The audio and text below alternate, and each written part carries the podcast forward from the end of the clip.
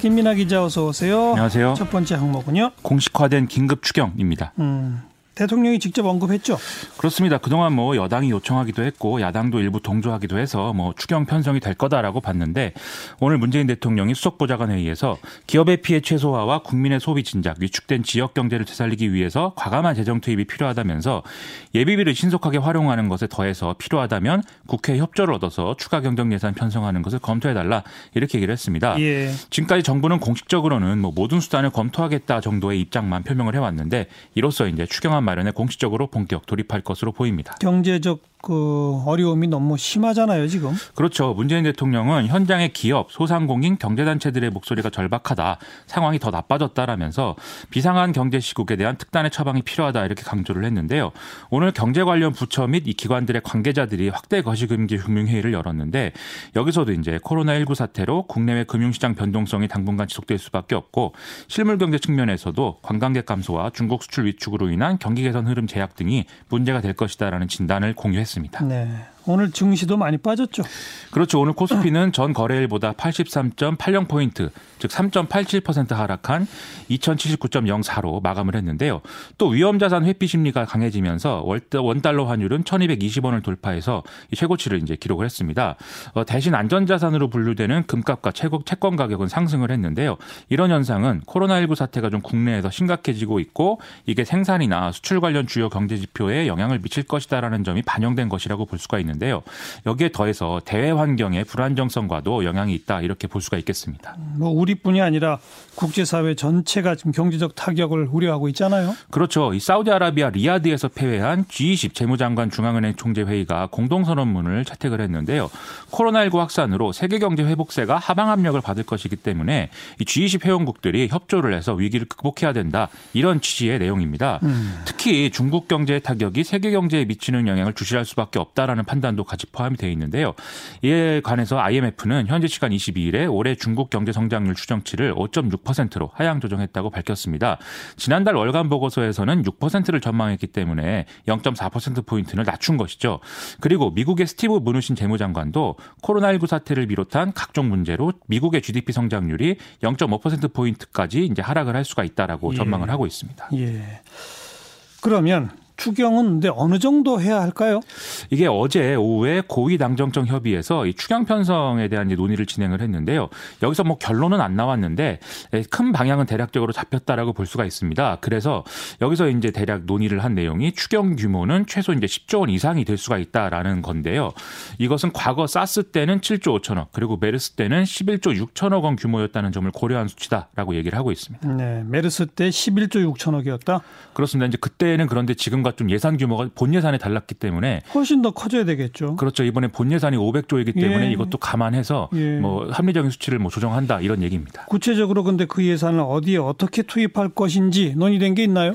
어, 먼저 추경의 목적은 방역 활동과 내수 경기 진작 그리고 대구 경북 지역의 지원을 목적으로 한다라는 점에 대해서 논의를 했다는데요.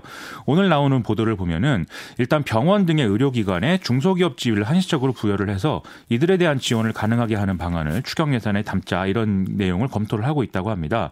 그리고 이제 코로나19 확진자 치료가 기존 중병 환자의 치료에 영향을 줄 수 있는 부분이 있어서 의료 전달 체계에 대한 지원과 관련 재원 대책 역시도 이제 검토를 하겠다 이런 얘기가 나오고 있고요. 예. 그리고 전국 유치원과 초중고 특수학교의 개학을 일주일 연기를 했기 때문에 여기에 대한 지원 대책을 또 포함시켜야 되는 상황인데 음. 부모가 자녀를 돌보기 위해서 유연 근무를 하거나 또 휴가를 쓸 수 있도록 하는 이런 지원책도 포함시키는 방안 구상 중이라고 합니다. 네. 여기에 더해서 자영업자 소상공인 그리고 공장 가동의 차질을 빚는 수출 기업 등에 대해서 좀 파격적인 지원책을 지금 계획하고 있다라는 얘기도 하고 있습니다. 음. 추경은 근데 우선 그 안을 만들어서 그게 국회 가서 통과되고 집행돼야 되잖아요. 그렇죠. 시간이 많이 걸리지 않나요? 그렇습니다. 그렇게 되면 지금 상황에서는 좀 늦고 지금 빨리 이제 대책이 마련이 필요하기 때문에 일단 기업이 우선 철저히 지원을 하면 사후에 정부가 보전을 해주는 방식을 지금 고려하고 있다라는 얘기가 나오고 있습니다. 그리고 이제 재계가 스스로 위기를 극복할 수 있도록 유도를 하는 이런 정부 지원책도 좀 필요할 것 같은데요. 음. 예를 들어서 오늘 조성욱 공정거래위원장은 이 전기 전자업종 간담회 자리에서 공정거래 협약 평가 기준을 개정해서 이 코로나19 등의 위기를 극복하기 위한 대기업의 어떤 상생 노력에 대해서 가점을 부여하겠다라고 밝혔습니다.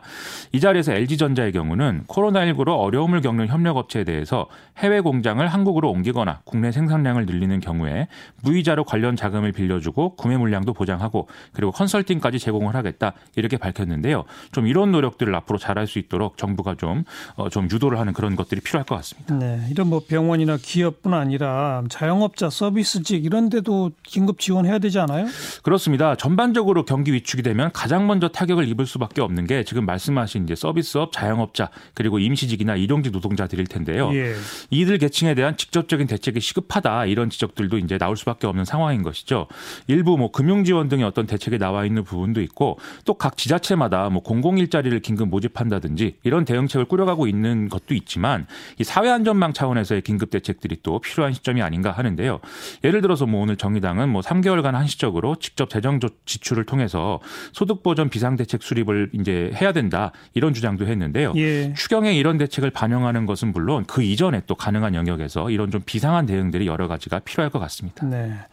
시사회기 두 번째 항목은요. 샌더스와 김정은입니다. 음, 민주당 대선 후보 경선에 나선 버니 샌더스가 김정은 만날 수 있다 이런 얘기 했다고요. 그렇습니다. 미국 언론과의 인터뷰에서 대통령이 되면 김정은 북한 국무위원장 만날 의향이 있다 이렇게 얘기를 한 건데요.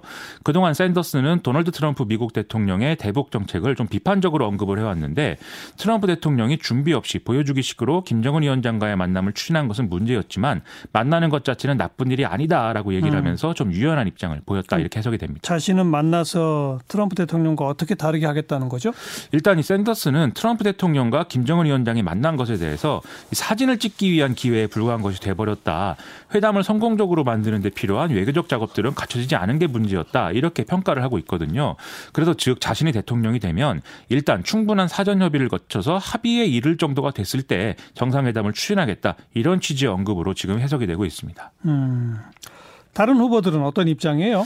이 샌더스의 이런 태도는 좀 다른 민주당 주자들과는 다르다라고 평가를 할 수가 있겠는데요. 그래요? 조 바이든 전 부통령과 마이클 블룸버그 전 뉴욕시장의 경우에는 김정은 위원장하고 지금 트럼프 대통령이 하는 것처럼 개인적 차원의 외교는 지속하지 않을 것이다라고 얘기를 하고 있고 북한이 핵 개발 중단을 좀 명확히 할 때야 대북 제재 완화도 가능하다라는 입장을 얘기를 해온 바 있습니다. 네. 그런데 샌더스의 경우에는 뭐 대북 제재에 대해서도 반드시 어떤 실질적인 군축이라든지 이런 전제가 필요한 것은 아니다라는 입장이어서 북한의 단계적 해법이라든지 이런 것들을 일정 부분 수용하는 모습을 보이고 있다라고 평가를 받고 있습니다. 음.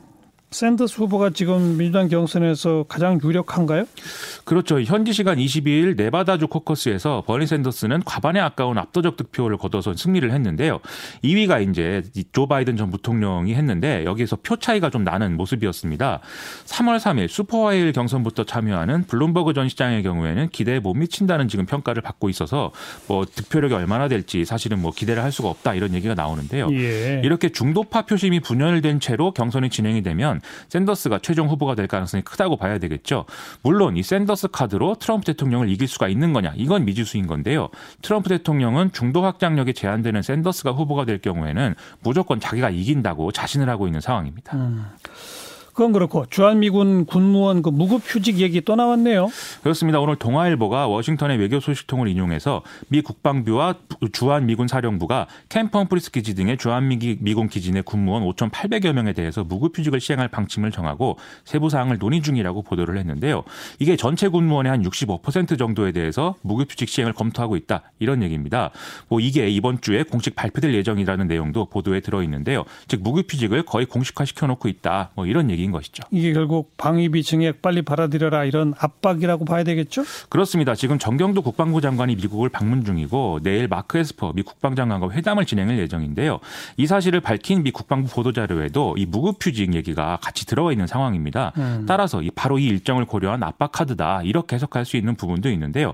이건 뭐 기존의 어떤 해온 걸로 비춰볼 때 다소 무리한 주장인데 결국 트럼프 행정부의 정책 방향이 뭐 반영돼 있는 거다 이렇게 봐야 되는 것이죠. 대선 방향, 대선 국면이 부분인 것이고 최근에 기생충의 아카데미 수상까지 언급하면서 한국과의 어떤 불공정한 관계 이런 걸 트럼프 대통령이 얘기를 하고 있기 때문에 협상은 여전히 좀 쉽지 않은 상황인 것 같습니다. 여기까지 수고하셨어요. 고맙습니다. 김민아 기자였어요.